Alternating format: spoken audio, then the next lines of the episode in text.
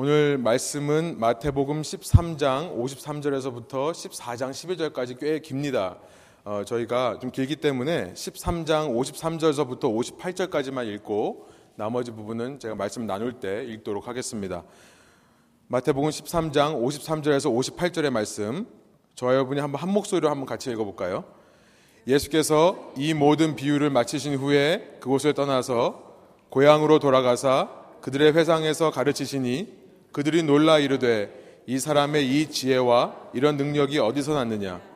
이는 그 목수의 아들이 아니냐? 그 어머니는 마리아 그 형제들은 야고보 요셉 시몬 유다라 하지 않느냐? 그 누이들은 다 우리와 함께 있지 아니하냐? 그런즉 이 사람의 이 모든 것이 어디서 났느냐 하고 예수를 배척한지라. 예수께서 그들에게 말씀하시되 선지자가 자기 고향과 자기 집 외에서는 존경을 받지 않음이 없느니라 하시고 그들이 믿지 않음으로 말미암아 거기서 많은 능력을 행하지 아니하시니라. 아멘. 함께 앉으셔서 우리 말씀 나누겠습니다. 오늘은 2000년 전 예수님께서 유대인 중심 도시였던 예루살렘에 예루살렘 성에 들어가셔서 그날부터 시작해서 일주일 동안 이제 십자가에 달리시기 전까지 한 주간을 사셨는데요. 오늘은 그 예루살렘에 들어가시는 그 첫날 종료주의라고 하는 어, 날입니다. 예루살렘 성에 예수님께서 들어가실 때 많은 무리들이 종려나무 잎, 이 palm leaves라고 하는 종려나무 잎을 흔들었다고 해서 종려주일이라는 palm Sunday라는 이름이 붙었는데요. 그러나 그들의 환호 소리는 채 일주일이 안 돼서 그 성화에서 다 사라집니다. 예루살렘 성화에는 오직 예수님을 십자가에 못 박으라고 하는 소리만이 울려 퍼질 뿐이었습니다. 종료주의를 맞아서 우리가 일주일도 버티지 못하는 믿음 생활을 살고 있는 것은 아닌가 한번 점검해 보는 말씀이 되기를 원합니다. 우리가 매주 말씀을 듣는데요. 지난주도 우리 이원기 목사님 오셔서 참 귀한 말씀을 들었는데 우리가 매주 듣는 말씀이 채 일주일도 가지 못한다면 오늘 말씀을 통해서 저희가 좀 도전을 받고요. 다시 한번 저희의 믿음을 점검하는 은혜가 있기를 소원합니다.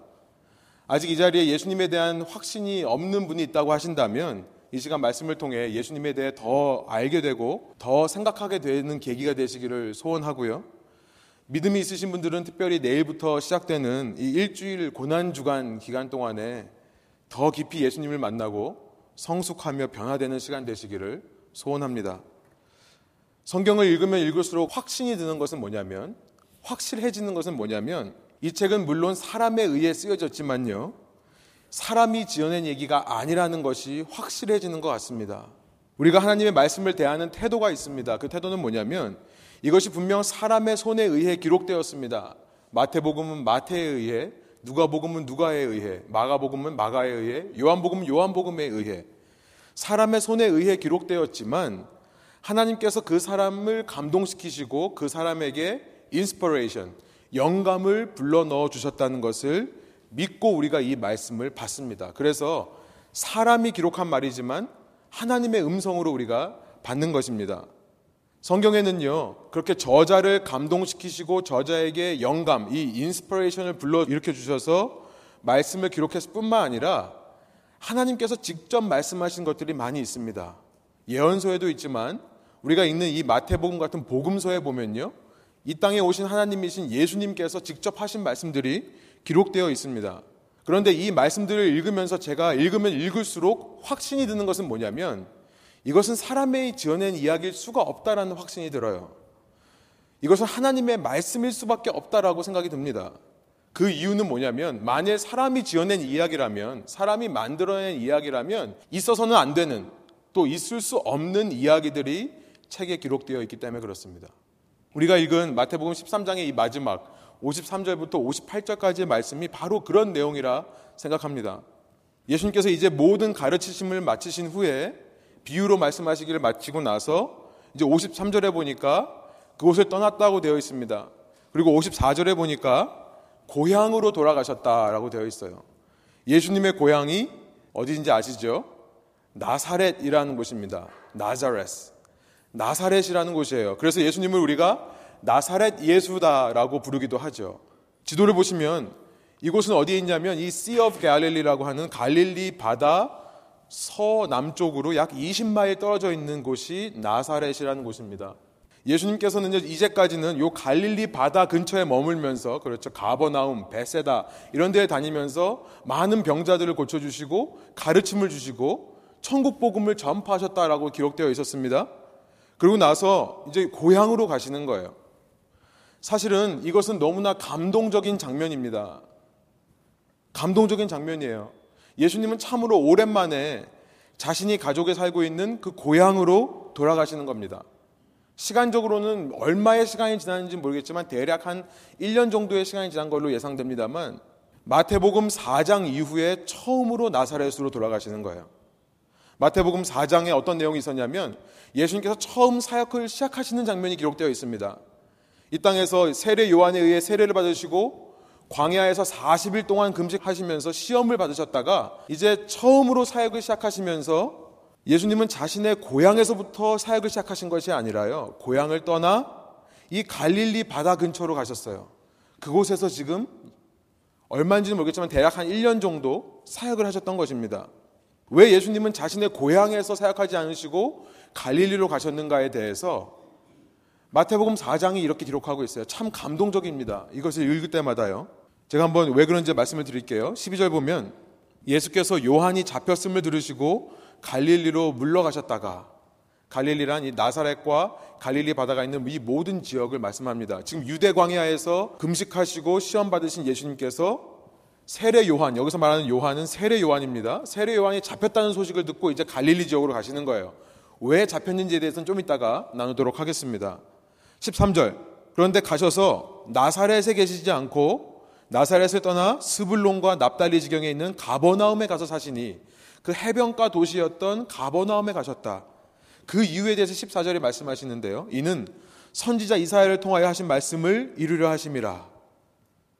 일러스되 15절 스불론 땅과 납달리 땅과 요단강 저편 해변길과 이방의 갈릴리여 흑암에 앉은 백성이 큰 빛을 보았고 사망의 땅과 그늘에 앉은 자들에게 빛이 비치었다 하였느니라.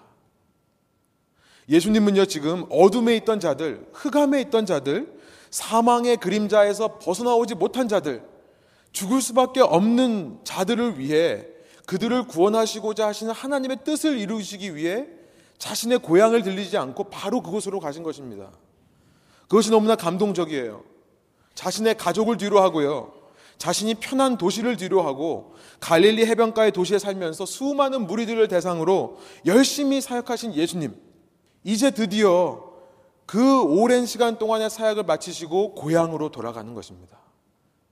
여러분, 이 자체만으로도 우리는 예수님이 우리를 얼마나 사랑하시는지를 느낄 수 있는 것입니다. 흑암에 있는 자들을 구원하시기 위해 이토록 열심히 사역하시는 예수님의 모습에서 그 섬기심에서 감동이 생기는 것입니다. 그런데 더 우리의 마음을 짠하게 하는 것은 뭐냐면 이제 예수님께서 이 고향을 방문하시는 것이 처음이자 마지막이라는 사실이에요. 이제 이후로 예수님은 다시 고향에 가시지 않으십니다. 이제는요, 예루살렘을 향해서만 가십니다. 그리고 나서 이제 마침내 종료 주일에 예루살렘에 입성하셨을 때 환호를 듣기는 했지만 금요일 날, 그 주간의 금요일 날 십자가형을 당해 죽임을 당하시는 것입니다. 우리 마음에 감동이 있고 마음이 짠해지는 거죠. 그러나 그 예수님께서 이렇게 고향에 오시는 장면이 감동적이긴 하지만 놀라운 것은 뭐냐면 그 고향에 있는 사람들의 예수님을 향한 반응입니다. 57절이 한마디로 이렇게 말하고 있어요. 예수를 배척한지라. 예수를 배척한지라. 사람이 만일 이 복음서를 썼다면요. 사람이 지어낸 이야기라면 여러분 이런 표현이 여기 들어 있을까요?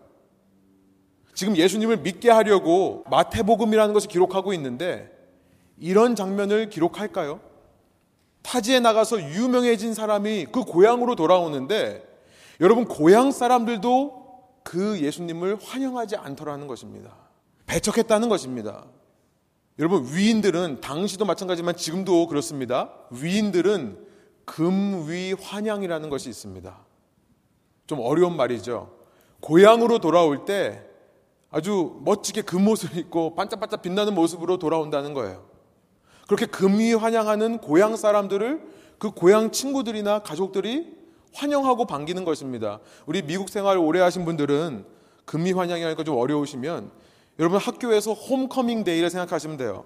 한번 보여주실래요? homecoming day 이런 게 있죠. 운동선수건 어떤 알럼나이건 간에 홈커밍을 하면 다시 모교로 돌아오면 어떻게 합니까? 잔치가 벌어져요. 모든 사람이 정장 혹은 드레스를 입고 환영하고 축하하는 것이 당연한 것입니다. 이것이 예의예요. 그런데 나사렛에 살던 사람들은 예수님이 나사렛에 오셔서 거기서도 지혜로운 가르침을 가르치시고 거기서도 능력을 행하시는 것을 보고도 우리 고향에서 이렇게 훌륭한 사람이 나왔다라는 것을 축하하기는커녕 아 하나님께서 보내시는 구원자 그 메시아라는 사람이 우리 동네에서 나왔다는 것을 기뻐하기는 커녕 뭐라고 말합니까? 55절 56절. 아니 이 예수라는 사람은 우리가 다 알던 사람 아니냐? 이 아버지 우리가 알던 그 목수 아니냐? 그 어머니 마리아 그 형제들 동생들 야고보 요셉 시몬 유다 우리가 다 아는 사람들 아니냐? 56절에 보면 여동생들도 우리가 이미 다 알고 있지 않느냐? 그런데 무슨 근거로 마치 자기가 메시아인 것처럼 자기가 하나님으로부터 보낸받은 구원자인 것처럼 지금 얘기를 하느냐 여러분 고향 사람들이 그런다는 거예요 고향 사람들에게도 인정받지 못하는 메시아가 진짜 메시아겠습니까? 이런 메시아를 우리가 믿어야 됩니까? 사람들이 질문할 수 있는 거죠. 마태는 왜 이런 기록을 하고 있을까요? 요한복음에 보면 또 비슷한 말이 있습니다. 사람이 썼다면 쓸 수 없는 말이에요. 요한복음 6장 42절에 예수님께서요, 나는 하늘로부터 온 생명의 떡이다. 누구든지 나를 먹는 자는 영생을 얻을 것이다. 그 말씀을 하니까요. 그 말씀을 들은 유태인 무리들이 뭐라고 하는지 보세요. 이르되 이는 요셉의 아들 예수가 아니냐. 그 부모를 우리가 아는데 자기가 지금 어찌하여 하늘에서 내려왔다 하느냐. 여러분 예수님을 잘 알 수 있는 사람들이 그 부모를 잘 아는 사람들이 고향 사람들이 예수님을 배척하고 믿지 않는 것입니다. 더 신기한 것은 뭐냐면 이런 사람들의 반응에 대한 예수님의 57절의 말씀이에요.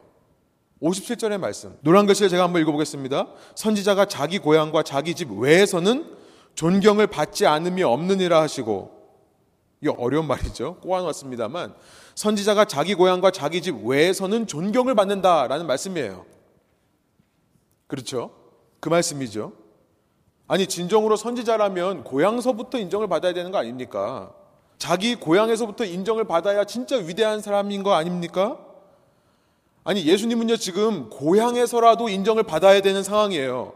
우리가 마태복음 11장을 통해서 봤지만 11장 20절에 이런 말씀이 있었습니다. 예수께서 권능을 가장 많이 행하신 고울들이 회개하지 아니함으로 그때 책망하시되 여러분 이 고울들이 어떤 고울인지 아십니까? 예수님께서 고향을 뒤로하고 1년여 동안 사역하셨던 그 갈릴리 해변에 있는 도시들이에요. 가버나움, 베세대 같은 그런 고울입니다. 거기서 그렇게 수많은 병자들을 고치시고 놀라운 능력을 행하셨는데 그들이 회개하지를 않더라는 거예요. 아니 그랬으면 고향으로 돌아왔을 때 고향에서라도 환영을 받아야 예수님이 믿을 만한 사람 되는 거 아닙니까? 당시 나사렛은 인구가 약 500명 정도밖에 안 되는 작은 마을이었습니다. 많아봐야 1000명이라고 얘기를 합니다. 그런 마을에서라도 존경을 받아야 유명해지죠. 그래야 다른 마을에 가서도 소문이 퍼지고 사람들이 몰려들죠. 신기한 것은 뭐냐면 예수님께서 지금 어떻게 말씀하시는 거냐면 마치 본인이 고향과 자기 집 외에서는 존경을 받는 것처럼 얘기를 하시는 거예요. 예수님이 마치 월드스타가 된 것처럼 말씀을 하시는 겁니다. 예수님이 마치 지금 고향 외에서는 존경을 받는 것처럼 말씀하시는 거죠. 사람들이 자기를 배척하면 아니 고향 사람인데 이래서 되겠습니까? 어떻게 해서라도 사람들의 신뢰를 얻어야 되는데 아 너네가 안 믿어도 다른 사람이 믿는다고 말씀하신 것 같습니다. 물론 이 말씀을 읽는 지금 우리는요 예수님이 월드스타라는 것을 압니다. 그렇죠? 전 세계 모든 역사 중에서 역사상 예수님처럼 가장 많이 알려진 사람이 없습니다. 전 세계 모든 책 중 중에 가장 많이 읽혀진 책이 성경책이에요. 그러나 예수님께서 지금 이 말씀을 하신 시기는요 주후 30년 경입니다. 당시 사회에서 예수님은 절대 유명한 사람이 아니었습니다. 유대인 사회에서는 그래도 좀 알려졌을지 모르겠지만 당시 그리스 로마 문화권에서는 여러분 이 성경책이 그리스 말로 쓰였거든요. 이 그리스 로마 문화권에서는 예수의 존재도 몰랐던 때예요. 예수님의 제자들은요. 그냥 시골에서 나와 있는 한 스승을 따라다니는 정말 보잘것 없는 사람들이었어요. 우리가 성경에서 계속 묵상했지만 지극히 보잘것 없는 자라는 표현이 딱 어울리는 것입니다. 제 아들에게 딱 어울리는 표현이에요. 너무나도 보잘것 없는 사람들이 제자였어요. 사람들이 지어낸 말이라면 여러분 이런 상황 속에서 어떻게 이런 말을 할 수 있을까요? 마치 앞으로 예수님께서 고향 외에 다른 사람들에게 존경을 받고 전 세계적으로 존경을 받을 것처럼 얘기할 수 있겠느냐는 거예요. 왜 이런 기록이 있고 어떻게 이런 기록이 있을까요? 여러분, 이런 기록이 있는 이유, 저는 간단하다고 생각합니다. 이 일이요, 실제로 일어났기 때문에 그런 거죠. 이 일이 실제로 일어났기 때문에 이런 기록이 있는 거죠. 우리가 위인전에서 보는 것처럼 어떤 페어리테일에서 보는 것처럼 미화된 이야기, 아름답게 꾸며진 이야기, 좋은 것만 이야기하는 그런 내용에서 발견하는 것이 아니라 이것이 실제로 일어난 일이었기 때문에 다른 말로 말하면요. 당시 예수님의 말씀을 듣는 사람들이 실제로 이런 반응을 보였기 때문에 기록이 된 거예요. 사람들이 쓴 거라면 이거 쓰지 않겠죠. 그렇죠? 여러분 여기서 저는 이것이 오늘 우리의 현실이 아닌가라는 생각을 해 봅니다. 이것이 오늘 우리에게도 실제로 일어난 일은 아닌가 생각이 드는 거예요. 어쩌면 우리도 위인전이나 페어리테일처럼 나쁜 거는 다 얘기 안 하고 좋은 것만 얘기하면서 그렇게 신앙생활을 하고 있던 것은 아닌가. 사실 우리 마음 중심에는 이 고향 사람들 같은 그런 마음이 있는 것은 아닌가. 이것이 실제기 때문에 성경에서 기록하고 있는 것입니다. 오늘 우리에게도 이것이 어쩌면 실제가 될 수 있다는 말씀을 드리는 겁니다. 뭡니까? 58절에 나와 있는 한마디로 말하면 믿지 않음이라는 단어입니다. unbelief. 믿지 않음. 예수를 믿고 싶지 않은 마음. 아무리 예수님께서 지혜롭게 말씀을 가르쳐 주시고 아무리 능력을 보여줘도 어떻게 해서든지 핑계와 이유를 대서 그 말씀을 믿지 않으려고 하는 마음. 아니, 우리가 어려서부터 본 그 아이가 우리가 그렇게 잘 알고 있는 그 목수 요셉의 그 아들이 절대로 구원자가 될 수 없다고 하는 생각. 그것으로 인해서요, 58절에 보니까 그 믿지 않음으로 인해 예수님의 사역이 제한되는 곳 있습니다. 거기서 능력을 행하시지 않는 것입니다. 마가복음 6장에 보면 행하실 수 없다라고 표현이 되어 있습니다. 예수님께서 행하실 수 없더라. 이들의 불신앙 때문에요. 여러분 지난주 제가 여러분 너무 감사하게 기회와 또 이렇게 갈 수 있는 여건을 허락해 주셔서 휴스턴 서울교회라는 곳에 다녀왔습니다. 여러분 갔다 온 결과 궁금하시죠? 제가 앞으로 차근차근 나누고 싶은데요. 거기서 주최하는 이 목회자를 위한 가정교회 세미나를 참 감사히 다녀왔습니다. 그곳에 가서 참 너무 많은 은혜를 받았어요. 가는 비행기 안에서부터 왜 이렇게 눈물이 나려고 하는지요. 눈물을 너무 많이 참았어요. 제가 울면은 와가지고 울고 있으면 사람들이 어우 참 목회 힘들게 하나 보다 생각하실까봐 저는 그렇지 않은데 정말 울음 참았습니다. 그리고 갔다 와서 온날 어, 아내와 정말 펑펑 울었어요 집에서. 그런데 저는 사실 그 교회가 참 많은 은혜를 받았는데 이 시간이 지날수록 점점 이게 믿겨지지가 않는 제 모습을 발견했어요. 그 교회의 모습이요 너무 믿겨지지가 않았습니다. 매주 예배에 보니까 그 목사님이 말씀하시는데 적게는 3명에서 많게는 8명에서 10명씩 매주 침례를 받습니다. 매주 침례를 받아요. 예배 중간에요. 예수님을 영접한 사람들의 수많은 간증이 넘쳐납니다. 제가 갔을 때도 보니까 예배 한 예배에 일곱 명이 세례를 받더라고요. 침례를 받더라고요. 그 전주 주보를 제가 찾아서 보니까 제 기억에 여섯 명이 세례를 받았더라고요. 너무나 많은 간증들이 있어서 목사님의 고민이 뭐냐면 이 간증들을 어떻게 교인들에게 알릴 수 있을까를 고민하신대요. 그래서 가능하면 같이 모여 있을 때 간증 시간을 많이 만들게 되었다고 하십니다. 그 교회에서는요, 간증이 한 달 이전 거는 간증으로 치지를 않는데요. 유효기간이 있다고 합니다. 그래서 한 달 내에 일어난 간증만 따끈따끈한 간증이라고 하고 그것만 하긴 하는데요. 저희가 목회자들을 모여서 목회자 세미나를 하는데 세미나 시작할 때마다 한 분씩 초청해가지고 성도님들이 간증을 하시는 순서가 항상 있었어요. 목회자는요, 정말 기도와 말씀에 전념을 하고 있더라고요. 하루에 말씀 준비하는 시간이 40시간이라고 말씀을 하시고 하루에 3시간씩 기도를 하신대요. 참석한 목회자들이 다 너무 놀랐습니다. 우리는 바빠서 못하는데 저분은 어떻게 저렇게 하시나. 그 외의 모든 사역들은 성도님들이 다 감당하고 계세요. 성도님들이 함께 열정적으로 이끌어가는 교회. 무엇보다 목회자와 성도가 한 마음으로 영혼을 구원하겠다고 불신자 전도하겠다고 함께 이렇게 열정적으로 섬기는 그 교회의 모습. 그 한 가지 목표에 목숨을 거는 사람들. 생업도 혹은 자기의 직장도 자기 학업도 자기 가정까지도 희생하고 헌신하면서 한 사람을 전도하기 위해 섬기는 모습. 저는요 솔직히 믿겨지지가 않았습니다.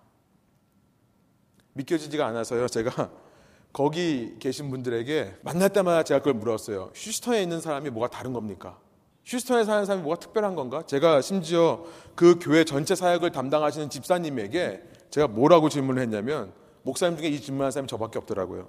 휴스턴에 살고 있는 한인들의 데모그래픽 정보를 달라고 그랬어요. 그러면서 제 속에 하나님의 교회에 대한 불신이 있다는 사실을 발견했습니다.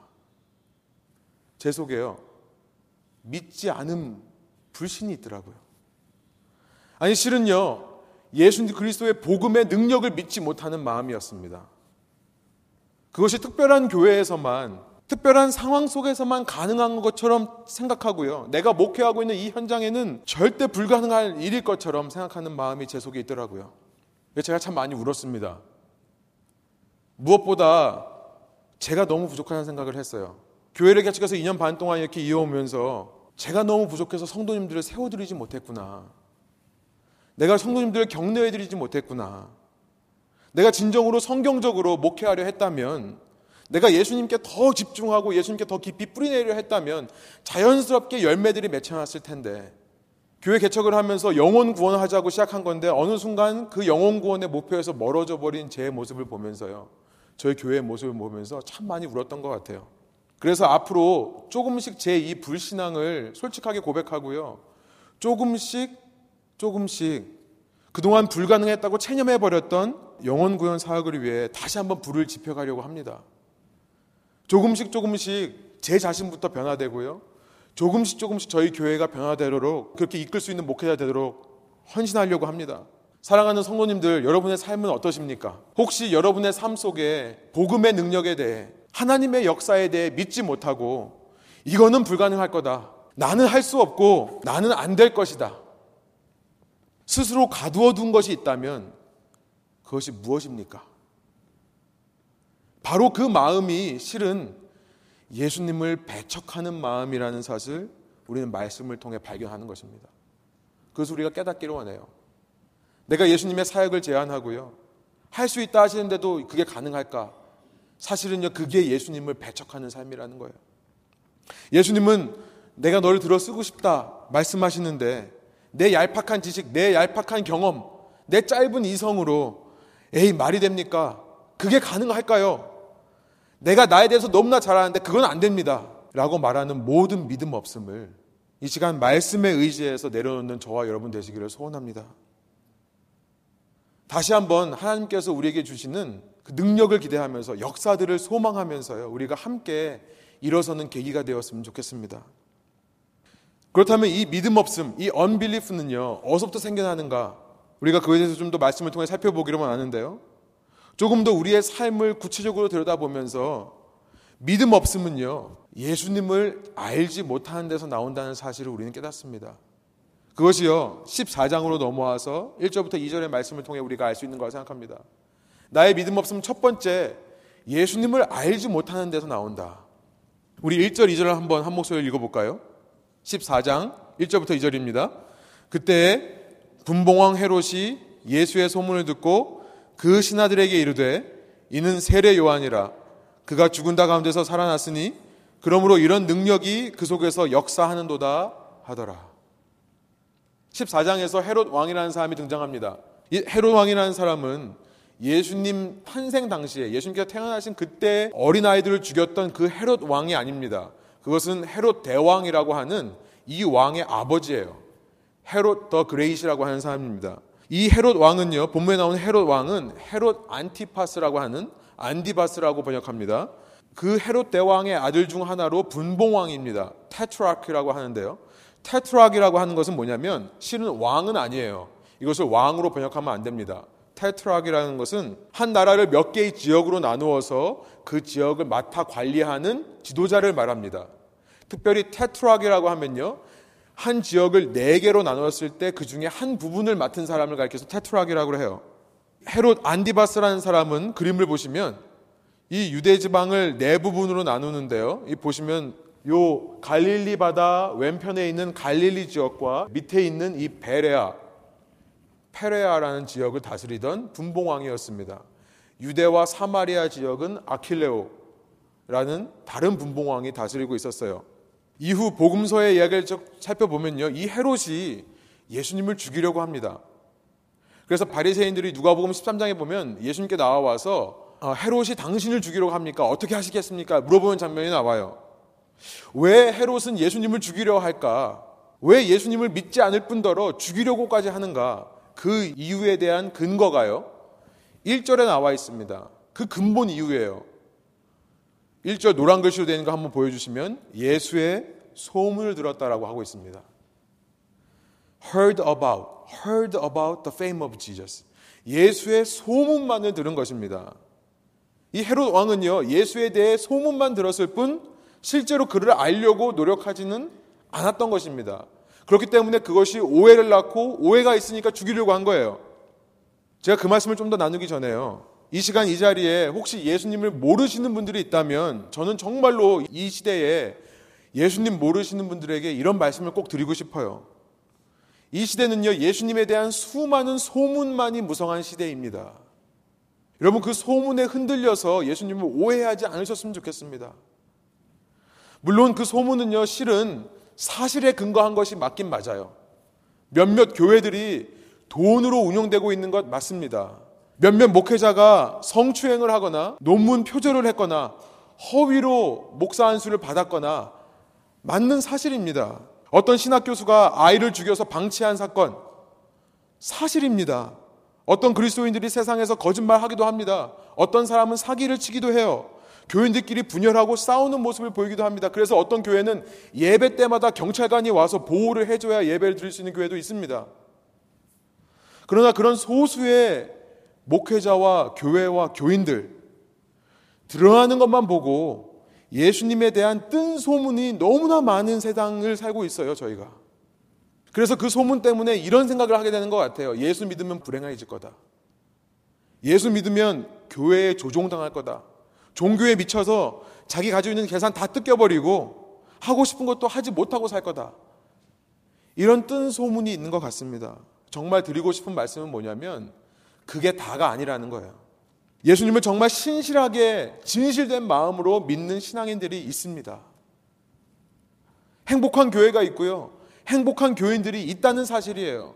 만날 때마다 자기가 받은 은혜들을 나누기를 기뻐하고 서로 존중하고 진지하게 사랑하는 모습이 있는 교인들이 있다는 것입니다.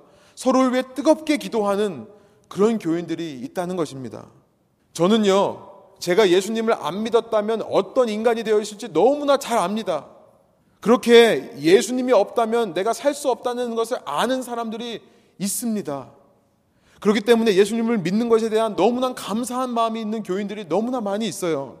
예수님에 대한 소문만 듣지 마시고 여러분이 실제로 조금씩 조금씩 예수님을 알아가는 노력을 하기를 원합니다. 예수님에 대해 더 알다 보면요. 그때부터는요. 그 예수님에 대한 신뢰가 쌓이게 되는 법이에요. 중요합니다. 반복해서 말씀드리지만 신뢰가 처음부터 있어서 예수님을 알아가고 싶은 것도 있지만 예수님에 대해서 알다 보면 신뢰가 생겨요. 아, 이런 분이라면 내 인생을 맡겨도 되겠구나. 여러분, 그것이 바로 믿음이라는 거예요. 그것이 바로 믿음의 정의입니다. 이 자리에 이미 예수님을 믿고 있는 성도님들에게는요, 우리가 예수님에 대한 지식만 늘어가는 것을 기뻐하지 마시고요, 실제로 예수님을 아는 것에 기뻐하는 저와 여러분 되기를 소원한다는 말씀을 드리고 싶습니다. 여러분 주부에 있습니다만, knowing about Jesus가 아니라 knowing Jesus입니다. 예수님에 대해 아는 게 아니라 예수님을 알게 되는 것. 많은 설교를 듣고 좋은 말씀을 들었다고 해서 예수님을 아는 것이 아닙니다. 실제로 그 말씀대로 행해야 그 말씀에 내 삶을 던져봐야 그 예수님을 실제로 따라가 봐야 신뢰가 생기는 거고 그래야 예수님을 더 믿게 되는 거죠. 그것이 신앙의 열매라는 것입니다. 그것이 신앙의 열매예요. 왜 믿음이 없는가? 왜 믿지 않는가? 첫 번째 이유는요. 예수님에 대해 알기만 하기 때문에. 그게 아니라 예수님을 알아야 된다는 것. 여러분, 이렇게 소문만을 가진 사람들, 예수님에 대한 머릿속의 지식으로만 예수님에 대해서만 아는 사람들은요. 반드시 예수님을 오해할 수밖에 없음을 기억하시기 바랍니다. 오늘 본문 2절이 그걸 말씀하세요. 제가 다시 한번 읽어볼게요. 헤롯의 말입니다. 그 신하들에게 이르되 이는 세례 요한이라. 그가 죽은 자 가운데서 살아났으니 그러므로 이런 능력이 그 속에서 역사하는도다 하더라. 지금 예수님을 누구라고 오해하고 있는 것입니까? 예, 세례 요한이라고 오해하고 있는 거예요. 잠시 후에 또 살펴보겠습니다만 헤롯은요 세례 요한을 자기 손으로 죽였습니다. 자기 손으로 죽인 세례 요한이 살아나서 지금 똑같은 능력을 행하면서 예수라는 이름으로 다닌다고 오해하고 있는 것입니다. 여러분, 오해하니까 어떤 결과가 나오는지 아십니까? 죽이려고 하는 거예요. 왜요? 내가 죽인 사람이 살아났으니까 다시 죽여야죠. 예수님이 어떤 사람인지도 모르고 헤롯이 예수님을 죽이려고 하는 데는 그 오해가 있는 것입니다. 그리고요, 예수님에 대해서 모르니까 지금 죽은 자가 살아났다고 하는 미신을 믿는 거예요. 슈퍼스티션. 그러니까 예수님에 대해서 알지 못하고 신앙생활을 하면요, 신앙을 바라보면 다 미신으로 생각을 합니다. 예수는 이럴 거야. 내가 생각하는 신은 이럴 거야. 여러분 그러다 보니까 신앙생활을 하면서도 실제로 많은 사람들이 예수님을 미신적으로 믿어요.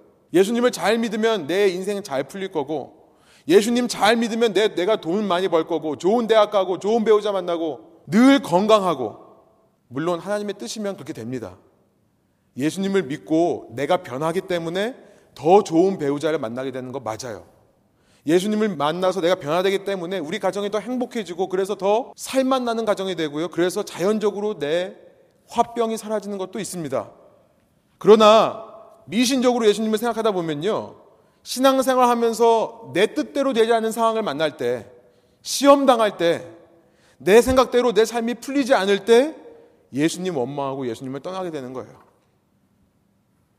지금 안 믿겨지더라도 우선 내 생각, 내 선입관과 내 편견을 다 내려놓고요.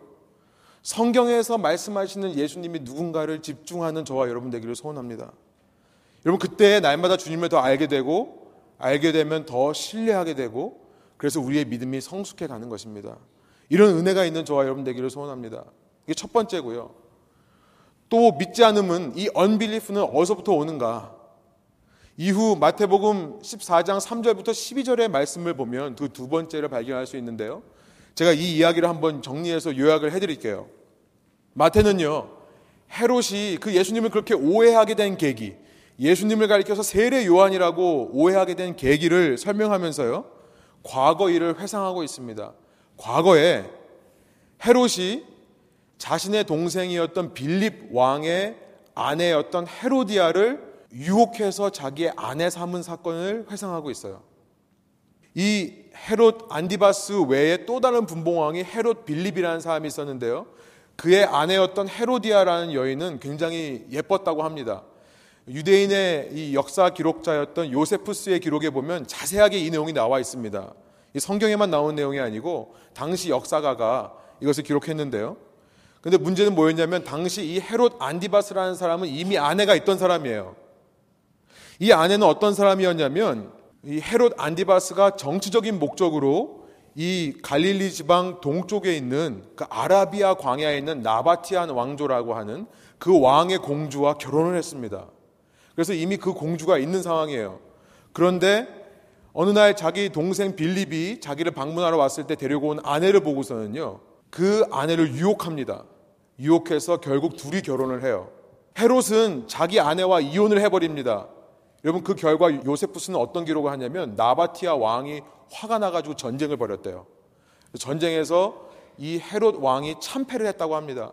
많은 사람들이 하나님의 말씀을 어긴 대가라고 얘기했대요. 왜냐하면 하나님의 말씀은 우리가 마태복음 5장에서도 봤지만 5장 31절 32절 음행한 영고 외에 아내를 버리는 자는 간음이다. 예수님께서 말씀하셨죠. 여자가 바람을 펴서 이혼하는 것이 아니면 이혼하지 말라라고 말씀하셨던 거예요. 어쨌든 정말 큰 문제는 뭐였냐면 자기 아내를 이혼했던 것만이 문제가 아니라 사실은 더 큰 문제는 뭐냐면 자기 동생의 아내를 자기 아내로 취했다는 것이 문제였어요. 이것은 당시 율법에서 금하는 간음 행위입니다. 그렇기 때문에 세례 요한은 그 일에 대해서 헤롯 왕에게 안 좋은 얘기를 할 수밖에 없는 거예요. 그랬더니 헤롯 왕이 화가 났어요. 아까 우리가 마태복음 4장 12절에 살펴본 대로 그래서 그 요한을 잡아다가 감옥에 가둡니다. 그러나 죽일 수는 없어요. 왜냐하면 세례 요한을 따르는 수많은 무리가 있기 때문에 세례 요한을 죽여버리면 그 무리들이 자기를 반대하는 사람들이 될까봐 죽이지는 못하고 있는 상황이었습니다. 그런데 그 상황에서 이 헤롯의 아내가 된 헤로디아라는 여인은요, 헤롯 안디바스와의 결혼을 반대한 이 세례 요한을 어떻게 해서든지 죽이려고 하는 마음을 품고 있었습니다.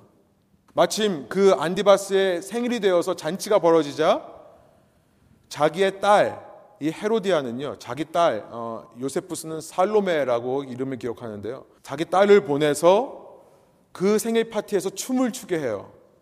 이 춤을 춘다는 말은 그냥 춤을 췄다는 것이 아니라 사실은 굉장히 자극적인, 선정적인 행동을 했다고 말하는 것입니다. 그랬더니요, 놀랍게도 그 잔치에 참여한 모든 성인 남자들이 다 매료된 거예요. 헤롯이 너무 기뻐서 헤롯 살로메에게 약속을 하죠. 네가 원하는 것은 뭐든지 내가 들어주겠다. 뭐든지 말하면 내가 소원을 들어주겠다. 헤로디아가 얘기를 합니다. 여러분 11절에 보시면 이 딸을 가르쳐 소녀라고 하고 있는데 이 소녀라는 것은 10대 아이입니다.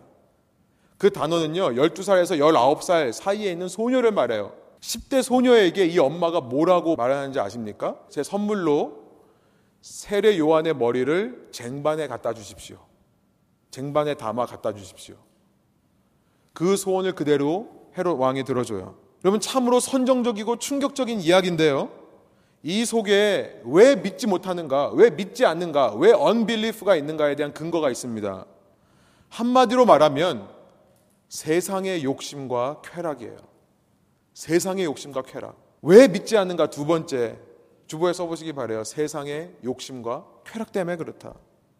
헤롯은요, 자신의 권력을 유지하기 위해 정략적으로 그 나바티아 왕조와 결혼을 했습니다. 사랑하지도 않는 여인과 결혼 생활을 한 만큼 권력에 대한 그의 집착과 욕심은 대단했습니다.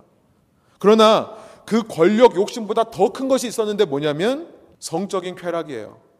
성적인 만족입니다. 이것을 아마 더 중시했던 모양이에요. 마음에 드는 여인이면 그 여인이 자기 동생의 아내라고 할지라도 어떻게 해서든지 얻어야 취해야 직성이 풀리는 사람이었던 것입니다. 그 딸 같은 아이에게 성적 매력을 느끼는 거예요. 그래서 그 아이가 춤을 출 때 그 춤에 매료되어서 마가복음에 보니까요. 내 나라의 절반이라도 너에게 띄워주겠다.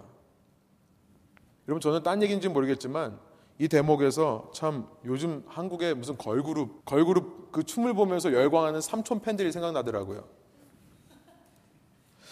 이 헤롯 대왕은 자기 체면을 위해 말한 것을 지켜야 되니까 많은 사람들 앞에서 내가 뭐든지 들어주겠다 했으니까 그 체면을 지키기 위해 한 사람을 죽이는 것쯤은 아무리 그가 하나님의 선지자라 할지라도 죽이는 것쯤은 아무렇지도 않게 생각했던 사람이었습니다. 한마디로 말해 세상에 붙들린 사람이에요. 세상의 욕심과 세상의 쾌락에 젖어버린 사람인 것입니다. 여러분, 이런 사람은 예수님을 믿지 못해요. 세상을 향한 욕심과 쾌락을 추구하는 마음이 있는 한 아무리 하나님의 말씀을 들어도 그 말씀대로 살려 노력하는 것을 이 세상 쾌락과 세상 욕심이 무력화시키기 때문에 그렇습니다. 아무리 예수님을 믿으려 해도 믿어지지가 않는 거예요. 여러분 이것은 제가 만들어낸 말이 아니라 제가 지어낸 말이 아니라 성경에 나와 있는 말씀입니다. 마가복음 6장을 보면요. 헤롯이 요한을 감옥에만 집어넣고 죽이지 못한 이유에 대해서 아주 흥미롭게 이렇게 기록합니다. 6장 19절 20절 여러분 주보에도 있습니다. 제가 한번 읽을게요. 헤로디아가 요한을 원수로 여겨 죽이고자 하였을 때 하지 못한 것은 20절 헤롯이 요한을 의롭고 거룩한 사람으로 알고 두려워하여 보호하며 또 그의 말을 들을 때에 크게 번민을 하면서도 달갑게 들음이로다. 놀랍죠. 헤롯은요, 귀가 열려 있었어요. 세례 요한을 통해 선포되는 하나님의 말씀을 듣고 때로 찔림을 받았습니다. 때로 그 말씀이 너무나 달고 기쁘다는 사실도 알았어요. 그랬기 때문에 섣불리 요한을 죽이지 못했다라고 지금 마가복음이 기록하고 있는 것입니다. 평소 세례 요한이 어떤 얘기를 헤롯에게 했을까요? 평소 세례 요한이 했던 말들을 생각해 보면 우리가 어느 정도 짐작하는 것이 있습니다. 복음서에 기록된 세례 요한의 말들은 이런 것뿐입니다. 나는 내 뒤에 오시는 이의 신발끈을 묶는 일을 감당하지도 못하겠다. 나는 물로 세례를 주지만 내 뒤에 오시는 분은 성령과 불로 세례를 줄 것이다. 그는 흥해야 하겠고 나는 쇠하여야 하리라. 보라, 세상 죄를 지고 걸어가는 하나님의 어린 양이로다. 이렇게 말했던 요한이라면요. 헤롯은 그를 통해 그 요한을 통해 직접적으로가 아니더라도 간접적으로라도 예수에 대해 알았을 것입니다. 그가 들은 말씀은 그 뒤에 오시는 자 예수와 관련이 있는 말씀이었을 거예요. 그 말씀을 듣고 때로는 도전을 받았습니다. 때로는 기쁨, 다른 말로 말해 위로를 받았다는 거예요. 그러나 그의 생각은요, 그의 삶의 라이프 스타일은 철저하게 world oriented, 세상 중심적이었어요. 세상의 욕심과 쾌락을 추구하는 삶이었기 때문에 그 들은 말씀이 막혀서 자라지를 못하는 거예요. 가시떨기 비유에서 우리가 살펴봤죠. 마치 가시떨기 사이에 뿌려진 씨앗처럼요. 말씀은 듣지만 그 세상적인 욕구와 그 쾌락 추구하는 마음에 가려져서 결실하지 못하는 것. 여러분, 저는 신앙생활을 하면서 혹은 믿지 않는 사람들 중에 이런 얘기를 하시는 분들을 가끔 만납니다. 왜 나는 예수님을 그렇게 믿고 싶은데 믿어지지가 않는가? 왜 나는 예수님의 말씀을 들을 때는 알겠는데 왜 예수님을 믿냐고 물어보면 그렇다라고 말하지 못하는 건가? 저는 이렇게 말씀드리고 싶어요. 계속 말씀을 더 읽어보십시오. 우선은요, 계속 그 길을 가봐야 됩니다. 포기하지 말고 말씀이 선포되는 자리라면 어디든지 열심으로 가보시라고 말씀을 드리고 싶어요. 그러나 동시에 중요한 것이 뭐냐면요. 내 마음 속에 있는 이 가시덤불들을 뽑아내야 됩니다.